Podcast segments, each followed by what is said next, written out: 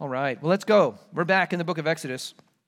We've been here for a while, and we are now uh, moving rather slowly. We, at one time, were going kind of quick, I guess. We've hit the Ten Commandments. We're hitting each one one at a time, going one by one, and we're at commandment number nine. And I've titled it this morning, Don't Lie to Me. And this is our cry out to the world so often because we know how frustrating, at the least, if not uh, dangerous and challenging it is to be lied to.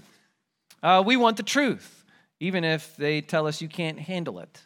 And so often feels like in politics, this is where we cannot handle the truth. They're not willing to give it to us. I mean, just call me a pessimist, but it seems like lies and politics just go hand in hand, don't they?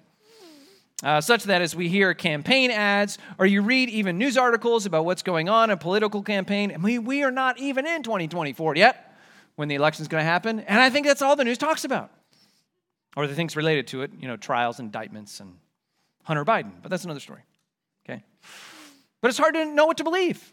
Uh, it's hard to find trust, to know what's really going on. And again, politics is case in point about this. So, for example, George Santos.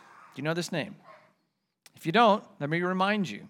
He uh, made waves as he recently won a Republican seat in Congress from the state of New York. That's no small move, by the way. And initially, he particularly gained attention because he was the first openly LGBTQ Republican to win. But then he moved from famous to notorious because people started to ask questions about George's past.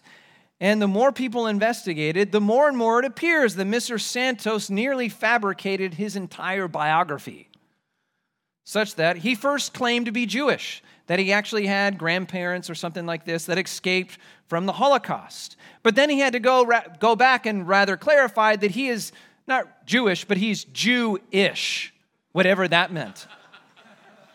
He evidently lied where he went to college, that he actually played on their volleyball team and won a championship. He claimed to work for Goldman Sachs and Citigroup, which he also entirely made up. But surely it was thought he wouldn't be elected if he didn't have these kind of credentials. And so he lied about it, and then he actually got elected. But it's not Republicans who just have the corner on deception, is it? Uh, the ascendant, Alexandria Ocasio Cortez, within the Democratic Party, she was caught telling by a fact checker a four Pinocchio lie. I guess that's really bad.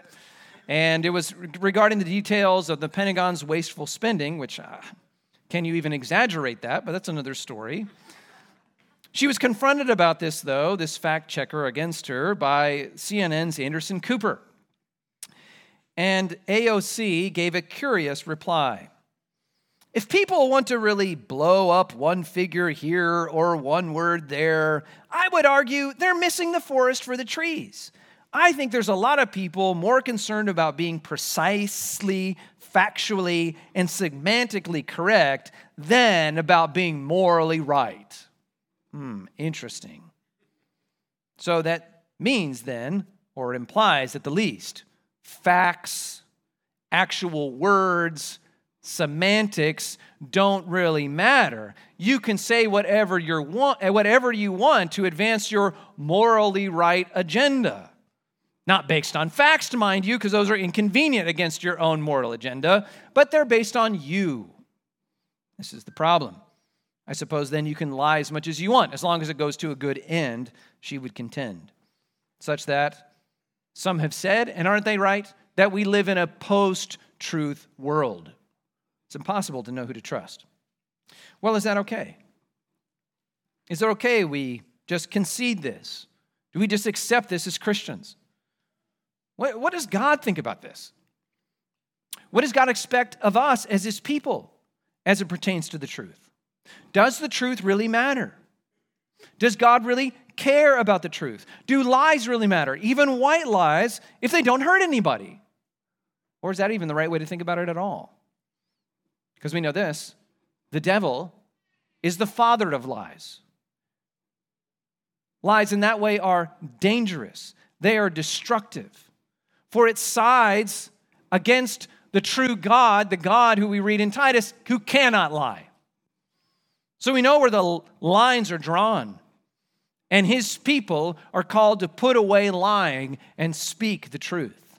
And that's in summary what we're looking at this morning. What is the ninth commandment about? Of course, we've seen with these commands, they are not merely about don't do things, though many of them are put in the negative. But implied in what falls out of Scripture is it's don't, but it's also do. And so in this case, put away all lies, because you see they're destructive. They work to the subversion of your neighbor, let alone his testimony and the testimony of our God. Put away all destructive lies. Instead, though, what do you do? You speak the truth. And it's the truth that builds up, it's the truth that edifies. Put away destructive lies and speak the truth that edifies. It rhymes. Well, with that, we're going to look at kind of three venues, three areas or concerns about why we must speak the truth. And the first is this we must speak the truth for justice' sake. We'll see that as we look at the very command itself.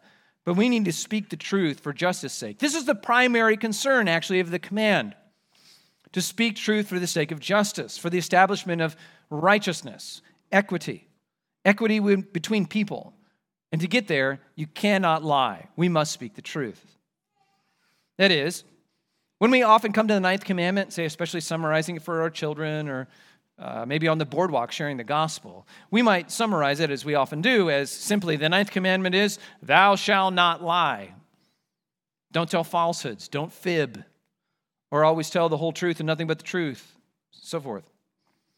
While that's perhaps, I would contend, that's a conclusion, that's a necessary consequence that falls out of this fundamental charge in the Ten Commandments.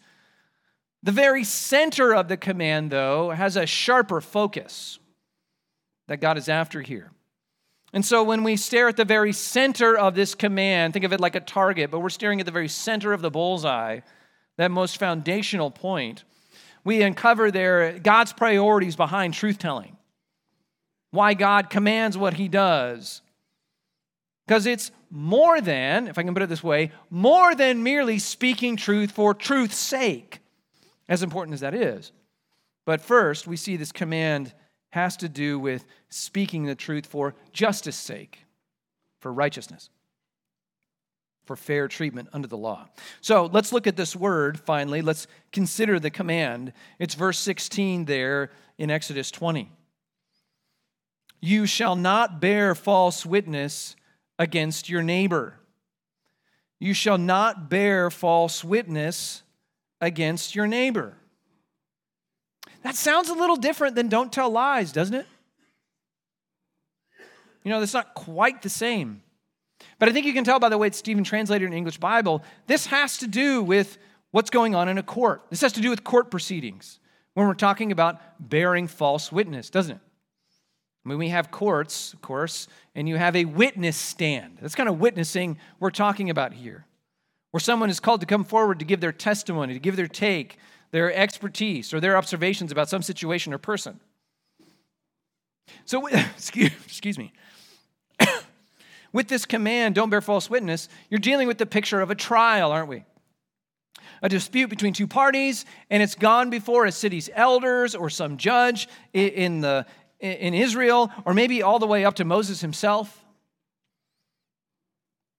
And you're called in that context to not bear false witness against your neighbor. Because you got to understand, in this ancient context, so much of the truth or, or, the right judgment is made in any court case, it has to depend upon, and can only depend upon eyewitness, eyewitness testimony. You know, they didn't have GPS location on the cell phone to figure out where people really were. You didn't have voice recordings or DNA testing or videos or photographs or, you know, gloves that don't fit for some reason. You typically, what you have, you just had someone's word against someone else. And if justice was to be done, if, they, if the judge was to make the right adjudication, the whole system depends upon accurate, truthful testimonies from the witnesses. In other words, anytime a witness comes up to the stand and they lie, they shade, or distort the truth, the judgment's going to be wrong. Why? Because it's based on the wrong information, false information. Justice has been subverted because lies have been told. And that's where this command does connect to lying, even then, so clearly. Because to look back to the command itself, you shall not bear false witness, that's the operative word or key term. That is, in your English Bible with that command, you don't see the word lying or lies, but a false witness really is a lying witness. That's what makes him false. He breathes out lies. And rather, a false witness is a technical term picked up in other places, and that's exactly what it means. It means one who tells lies, like in Proverbs chapter 6, verse 19. We hear about a false witness who breathes out lies and one who sows, sows discord among brothers.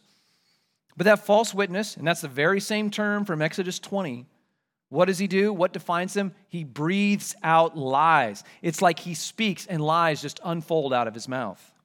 Or try this one, Proverbs 14, verse 5. Same kind of thing, but it makes a contrast.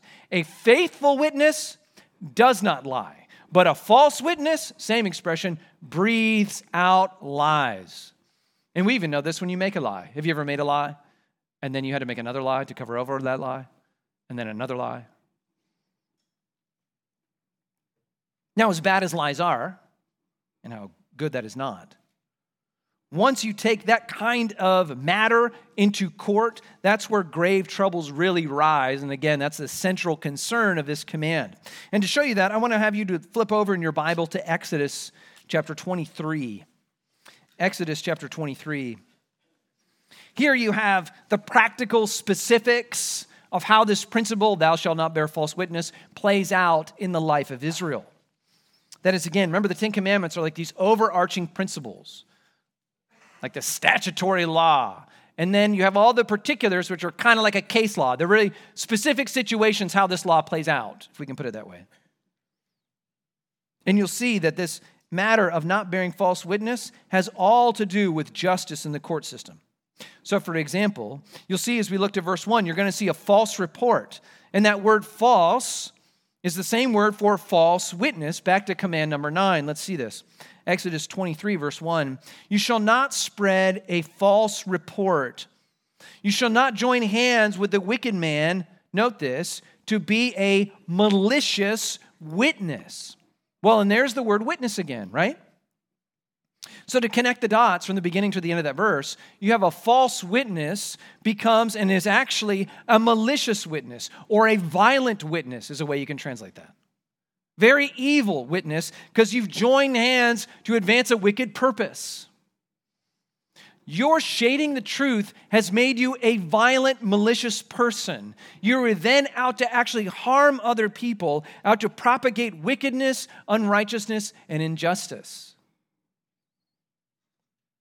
And notice, as this unfolds, it's especially important for claims about justice and equity. Look at verses 2 and 3. Again, what is God concerned about? He's concerned about impartial justice. You know, we know the picture of justice, right? In our courtroom, it's the blind lady justice. She has the blindfold over her eyes and holds the empty scales because she's not to make a judgment based on appearance or person or favoring anybody. You're supposed to base it on the facts. That's what God's after here. Look at verses 2 and 3 of Exodus 23. You shall not fall in with the many to do evil what would that look like? Nor shall you bear witness in a lawsuit siding with the many, so as to pervert justice. You cannot tip the scales in favor of the majority.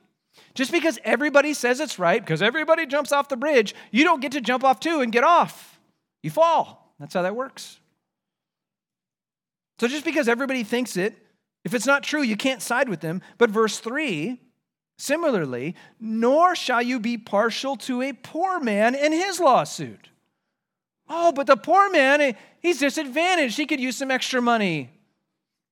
No, it, the matter is what's the issue at hand?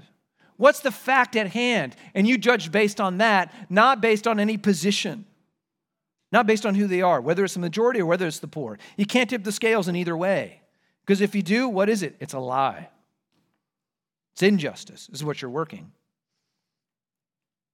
You can't side with the majority opinion. That's not truth just because they're the majority, nor can you side with the poor man to tilt the scales in his favor. Why? Because the truth cannot justify it. What are you doing? If you do these things, you're putting forward unrighteousness, you're propping up wickedness. It's a lie. And get this, as we find with God's concern here, if you, excuse me, if your false testimony perverts justice, injustice that is, rather, if your false testimony puts forth injustice, the Lord's not going to hold you guiltless. He's going to hold you accountable for your lie. Look at verse 7. Keep far from a false that is a lying charge. Why? Do not kill the innocent and righteous. Why? For I will not acquit the wicked. God will judge and he will set it straight and he will hold anybody accountable that gets in the way of him doing justice. That is, you're not only guilty if you commit the crime, but you're guilty if you cover over it. A lying witness, a false witness, always subverts justice from people getting what they deserved under the law. Okay.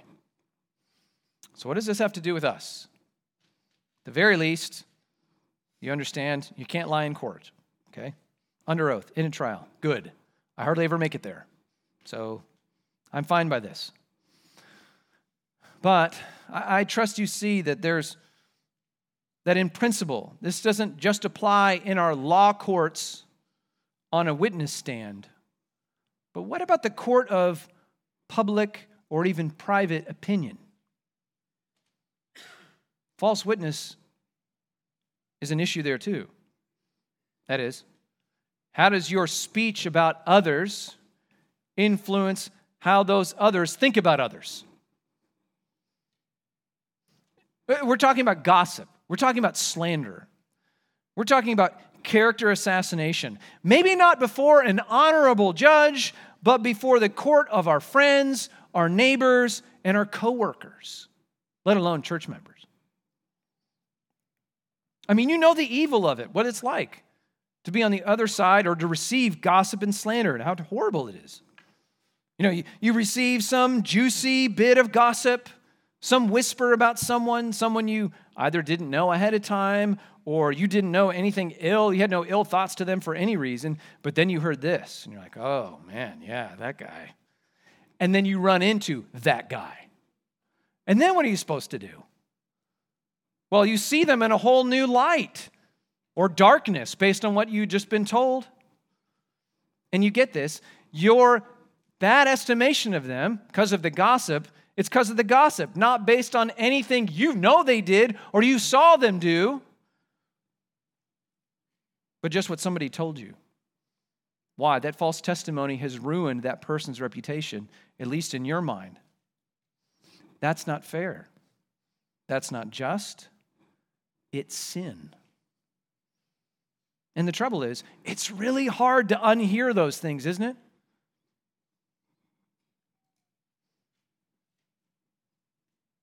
Martin Luther had said that someone's reputation, it's very easy to steal, but it's almost impossible to return. And he's right. And so when it comes to gossip or slander being spread, you got to stop it, as awkward as that is. Because there's sin not only in telling it, but there's sin in receiving it and propagating it and tolerating it. The Puritan Thomas Watson put it like this We must not only refrain from raising a false report, so putting out lies, but you must refrain from not taking it up, that is, receiving it. He goes on, He that raises a slander carries the devil, the father of lies, in his tongue, and he that receives it carries the devil in his ear. So the next time someone comes up to you and has a prayer request that you have to whisper so no one else hears the prayer request. Just interrupt them and tell them, only share this with me if I can really be part of the solution. Or if they told you to share this with me and I'm really going to help. Because otherwise, just keep it to yourself. And this perhaps leads then to what's the best advice or counsel when, say, you have heard something or you suspect something, that someone is struggling spiritually and not doing well, and what are you supposed to do? Well, remember Matthew 18. When your brother sins against you or you suspect him of sin, go and tell your pastor. Oh, wait, that's not what it says, is it? When your brother sins against you, go yourself to your brother, is the idea. Just go talk to him. Crazy, right? It's not when your brother sins, go, go tell your spiritual authority so they can deal with it. It's you go, and so you get it's private. It's discreet. It's just you and him. Because maybe you misunderstood the situation. You ever been there? It might get clarified pretty quickly if you just talk to them. So I can tell you this if you come up to me or any of the elders with something like, Do you know what so and so said? Oh, did you see what they posted on Facebook? I probably didn't because I'm hardly ever on it. But the point is, no, I didn't see it. And if it concerns you or you think it's sinful, go talk to them. Do that first. Okay, there's a time and a place to get help from your spiritual mentor, pastors, counselors for sure, especially to come help a brother who is struggling. But gossip, talking behind their back, spreading stories, that's not the answer. Go talk to them first. And then if they don't listen, again, we're back to Matthew 18, there's a whole process for then bringing another brother along, getting some help. But the first thing you got to do, the just thing to do for justice sake, go talk to them. And already, I trust you start to see how this bleeds over into really what is this next concern as it comes to speaking truth. We speak truth for the good of our neighbor. Actually, this is how we do good for our neighbor, in part, is that we speak truth to them, not merely about them. This is our motive for truth speaking. And we hear this as we return to the prohibition itself that it's not merely about speaking truth for truth's sake. Thou shalt not bear false witness, period. That's not how it goes, is it? Thou shalt not bear false witness as it pertains to your neighbor or against your neighbor. That's how the command goes. You shall not bear false witness against your neighbor. And then, if we're starting to squirm a little bit, we might want to ask Jesus, well, but who's my neighbor? Oh, that was tried already. Remember, he told the Good Samaritan story? And we uncover who is our neighbor? Really, anyone the Lord puts before our path who's in need. That's who our neighbor is. So sometimes we come across a person in our path, so to speak, and they're in need of the truth, not lies from us.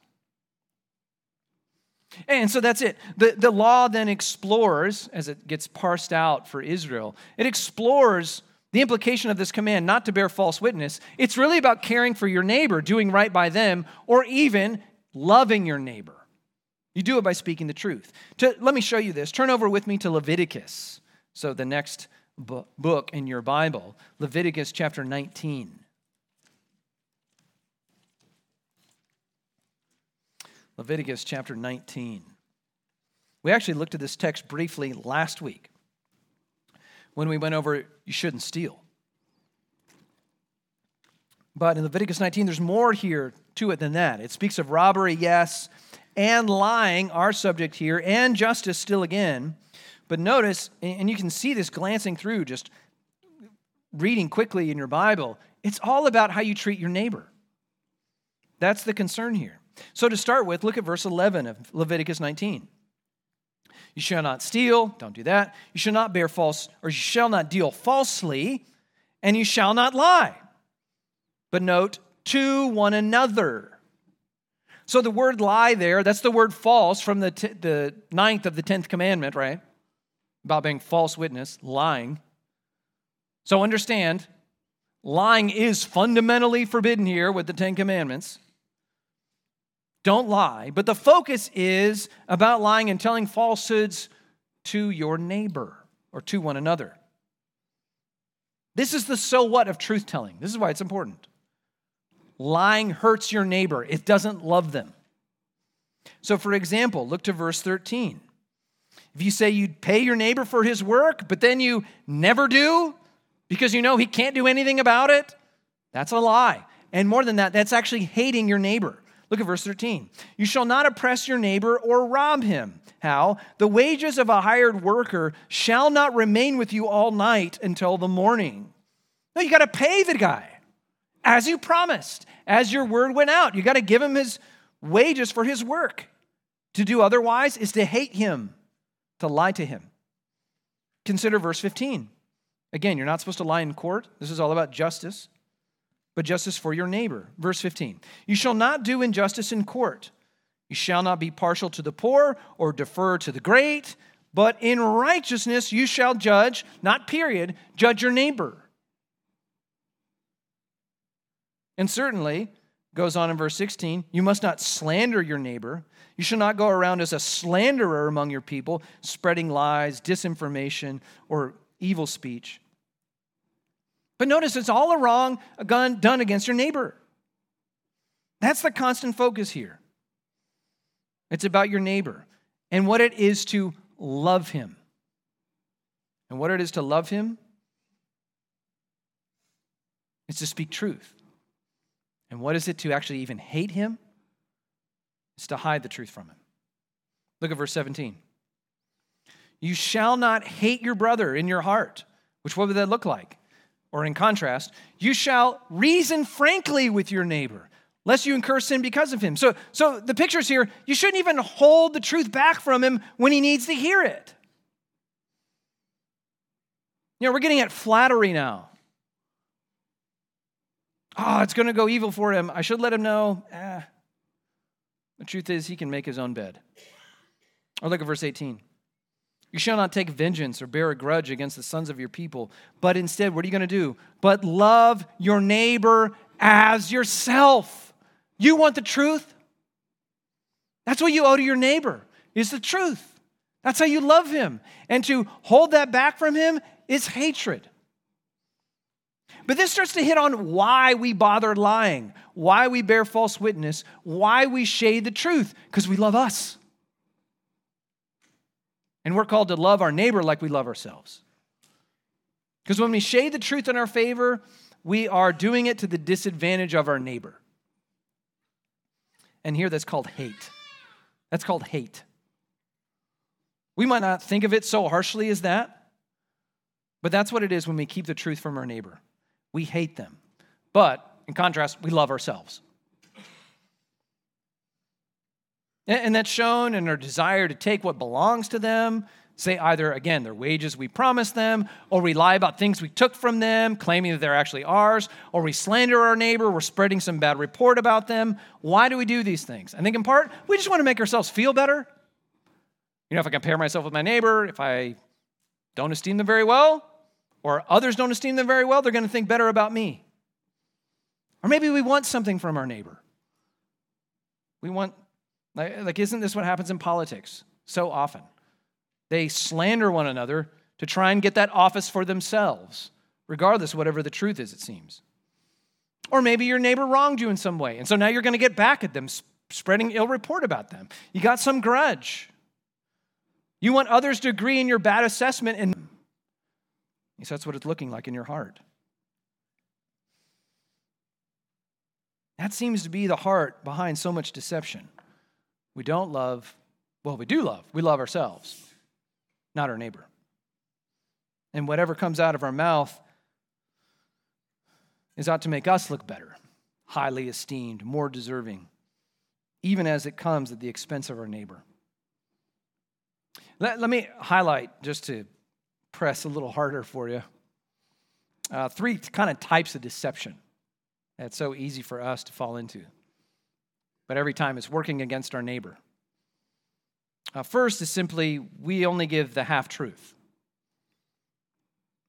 There's the whole truth, but then we don't tell the whole story.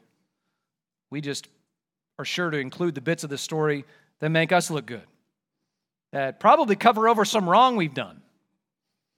You know, put you in the, in the parenting shoes for a moment.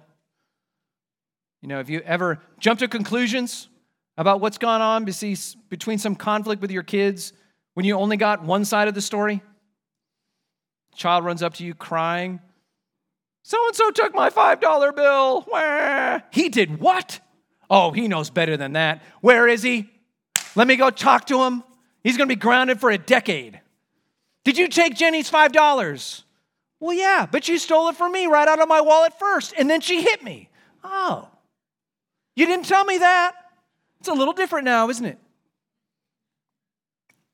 That's the whole point. We frame the story a bit differently when it's us telling it to our advantage, whether it's flattery, insincerity. These are the kind of things we're giving half truths. Or at other times, another kind of deception we put on others is that we are just given to exaggeration. Sometimes we do it and we don't even see how we're hurting our neighbor, but we're exaggerating ourselves to make ourselves look better, which consequently will make them look worse. That's how it works. We want to make ourselves look more interesting than maybe we really are. Oh, yeah, I caught a fish. It was like, whew, yeah, pretty big. That's sin, it's pride. You're taking from the people that are actually good fishermen? But many other times we exaggerate against our neighbor, say especially the neighbor closest to us, like our spouse, and we exaggerate to then justify our anger or grudge against them. What does this look like? Well, have you ever heard in an argument the words like always and never when people are bickering? You never to listen when I have to say, ever. Not once. You're always siding with your mother. You never pay attention when I'm talking to you. You always assume the worst about me. You never trust me with anything. Never? Really? Always? Literally? Not even once every time? I've never heard a word you've ever said in the world? Well, if I was more honest or fair, then I couldn't justify how bitter I am. Oh. That's how this works, isn't it? I'm just telling you how I feel. Well, maybe your feelings aren't based on truth, you see. But you want to justify why, and so you deceive, you exaggerate. Or another thing we'll do with our neighbor is that we'll twist their words. We'll take them out of context. We'll maybe even use the literal words, but then we'll make them mean the thing they didn't intend to mean. Oh, hun, let's go out for dinner tonight. You're just saying you don't like my cooking. Oh, that's trouble. Don't get there. Well, that's not what I meant. But when it's taken that way, it's a deception. That's not loving your neighbor, it's not giving them credit. You're assuming, I know what you're thinking. You have evil intent. You said this, but it means this, even though that's not what it meant. That's bearing false witness of a sort. It's a deception, it's lying it dishonors God, whom we represent, and more pertinently, at least in the center of this, it hurts our neighbor. Rather, we need to speak truth to our neighbor because that's what's for their good. Which I trust you see, that's kind of where things turn next as we turn to Ephesians chapter 4.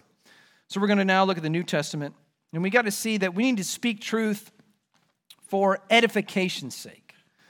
That's the often Pauline or biblical word for building up the body, encouragement, building up the body of Christ to become more like Him. This means we speak the truth with a purpose. We have a goal, and it's to edify our neighbor. Most of all, our brother and sister in the faith. We must edify the church, and we do so with our speech. Okay. And we see this as we go back to Ephesians 4 now. Uh, we looked at this passage last week as we considered what does repentance look like? What does it mean to be a Christian and you repent? Well, we saw it's two parts. It's a put off, you put off your old behavior, but then you don't just put off and stand there, you put on. And you put on new behavior and walk in it. You walk in a changed life. And so we looked at the thief from verse 28. He is going to stop stealing, yes, but then you don't just not steal anymore. No, the Christian puts on a whole totally changed life. That looks like for the thief, he works hard so then he can give to someone who has need. Well, he also uses truth speaking and lying as he talks about this. And it's not merely the put off of falsehood, but it's a put on of something else. Look at verse 25 of Ephesians 4. Therefore, Paul writes, having put away falsehood, putting away lying, exaggeration, deception, what do you do instead? That's the put off. Let each of you speak the truth with his neighbor, for we are members of one another. And you get it. The solution is not, okay, don't lie anymore. Well, fine, I'm just never going to speak ever again. Exaggeration? Doesn't work, right? No, you need to speak. And actually, have responsibility to speak truth, to speak truth with your neighbor for their good. Because then Paul adds the end of that verse for we are members of one another. Oh, isn't that interesting? This is why it's so important to speak the truth to one another, especially one another in the church. Why? Because you're actually members of the same body of Christ. We're members of one another. We're fellow members of the same body, such that to keep the truth from one member of the body only hurts each other. And not just them, but all of us, because we're all one. When one member gets hurt, we're all getting hurt by that. The old preacher Chrysostom used this uh, similar example. He put it like this Imagine the eye lies to the foot about the copperhead snake ahead on the path. That doesn't help the whole body. Because when that snake bites the foot, and then you get sick, and the eye dies too, right? You see that? It doesn't help the body when one part lies to the other. Or what about the nose? It smells the odor of a fire burning. Well, you're going to lie to the body, that's nothing. That doesn't help the body, it puts the body at risk. The body is made to work together in concert, in peace, not against each other, which looks like at least speaking lies. Actually, to just bump your eyes back up Ephesians 4, a couple verses, we find this is exactly what the truth is supposed to do. The truth is supposed to encourage unity, which then works to build up the body. Look at verse 15 of Ephesians 4. Rather, speaking the truth in love, placeholder there, we'll come back to all that. But note this speaking the truth in love, when you're doing that, what's going to happen? We are to grow up in every way into Him who is the head, into Christ. That's how we grow up spiritually to be like Jesus. And what does that look like? From whom the whole body, joined and held together by every joint with which it is equipped. I mean, this is a well oiled body and machine. All in each part does its part. And what does it do? When each part is working properly, makes the whole body grow. In other words, what's the picture? Build itself up, or Paul's term, edify in love, growing us up to be more like Jesus. But how does that happen? It's when we speak the truth, and that way loving one another. For it leads us to Christ, who is himself the truth, not lies. Such that as you then turn to the end of Ephesians 4, Paul starts to explore the kind of speech that shouldn't come out of our mouth and the kind of truth that should and what it's going to do. Look at verse 29 then of Ephesians 4. He says, let no corrupting talk come out of your mouths. And that would include, of course, exaggerations, lies, half truths, twisted words. Why? Because they are going to corrupt and fracture the unity of the church. Why? It's going to compromise the spiritual health of your brothers and sisters. It works against the good of the body. Don't even let that stuff come out of your mouth, let alone enter your mind, but stop it there. So instead, what's the put on? Don't let that stuff come out of your mouth, but stuff's got to come out of your mouth. What is it? Middle of verse 29. But only such as is good. And what's it good for? For building up, for edification, for an encouragement, as fits the occasion. And note this that it may give grace. Oh, this is it to those who hear. And so here we are. You have truth spoken, but it's married with grace. Oh, this is a game changer. This is what makes us as distinct. Eh, Paul put it in verse 15 when he said, It's us speaking. We're speaking the truth, right? But how do we speak it? In love.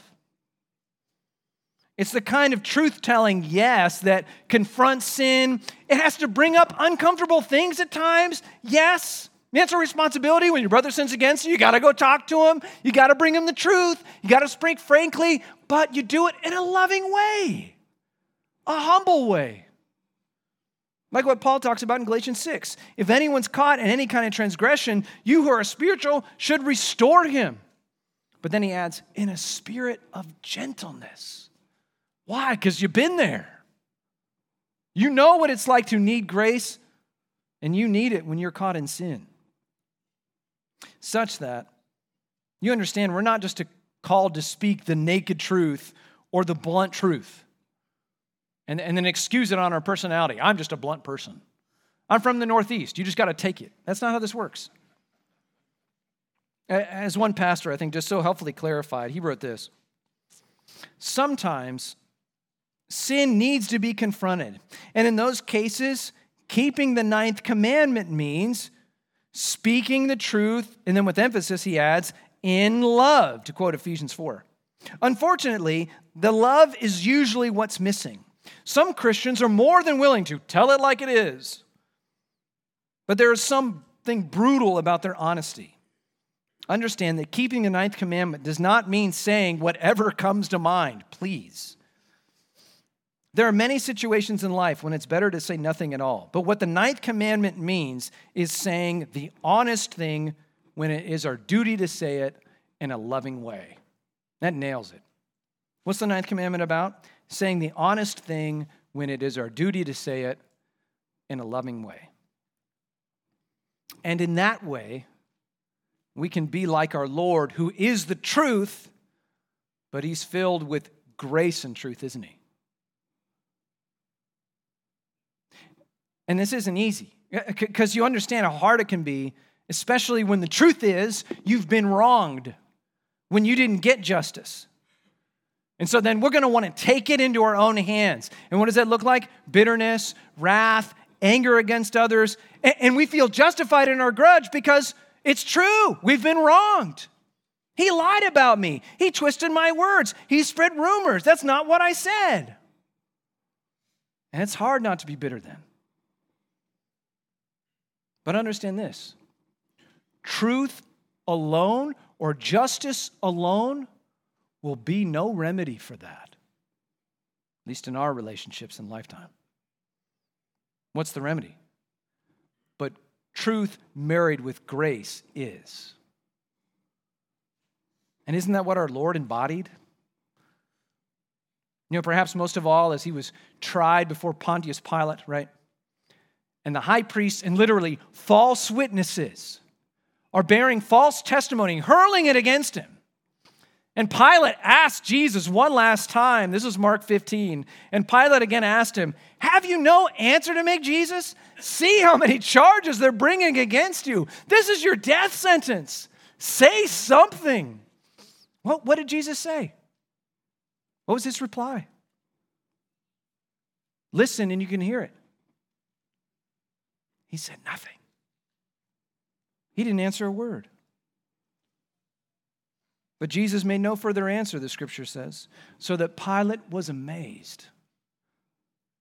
He made no claim to his innocence, though he had it.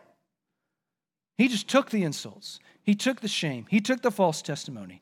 And he made no attempt to get out of it. And do you know why? Or do you remember why?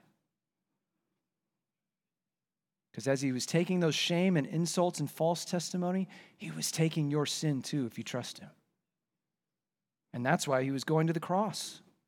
He didn't deserve the insults. He didn't deserve the cross. He didn't deserve the punishment for our sin. But he willingly took them all that he might bear the truth of the punishment of it all for us. And that we might get not just truth, but we get grace with it. That we might know the greatest truth peace, True peace with God comes through our sin bearer, the crucified and resurrected, gracious and true Jesus Christ. We're at his cross. Justice and mercy, they kiss. But that can only happen at the cross. And it's from that context where we've received truth and grace, where us exaggerators we are, slanderers we are, truth twisters we are, liars we are, can be truly forgiven in Him. It's from that context, isn't it, that we can come and we can come with the bold truth, but we come with all compassion and gentleness and love because that's what we need. Because it's a truth not just caught up in justice, but it's a truth married with mercy. That's why you see Paul end where he does here, right? Verse 31 of Ephesians 4 Let all bitterness, wrath, anger, clamor, slander be put away from you, along with all malice. Instead, what's the put on? Be kind to one another, tenderhearted, forgiving one another. How can I do that? Well, you go back and you remember as God in Christ forgave you. That's the gospel truth. That we must be speaking to one another all the time. That's how we build one another up, right? To become more like Christ. Let's do that. Let's pray for his help in that. Father, we marvel at the truth of who you are. For the more we dig, the more we truly find out who you are, and we rejoice. For we find that you are the Lord, the Lord, a God merciful and gracious, slow to anger, and abounding in steadfast love and faithfulness, forgiving iniquity, transgression, punches, and you say, and you are also the God who will by no means clear the guilty. You are the God of truth. Thank you for marrying that truth with grace. May we be overcome by that mercy, the truth of it, and walk boldly in it, bold to extend mercy to others, to speak it to others so give us the boldness to speak the truth and love to one another, to speak the truth and love to this world, and to point them to the one place where grace and truth can be found. May we live it for your glory as you're redeemed. Amen.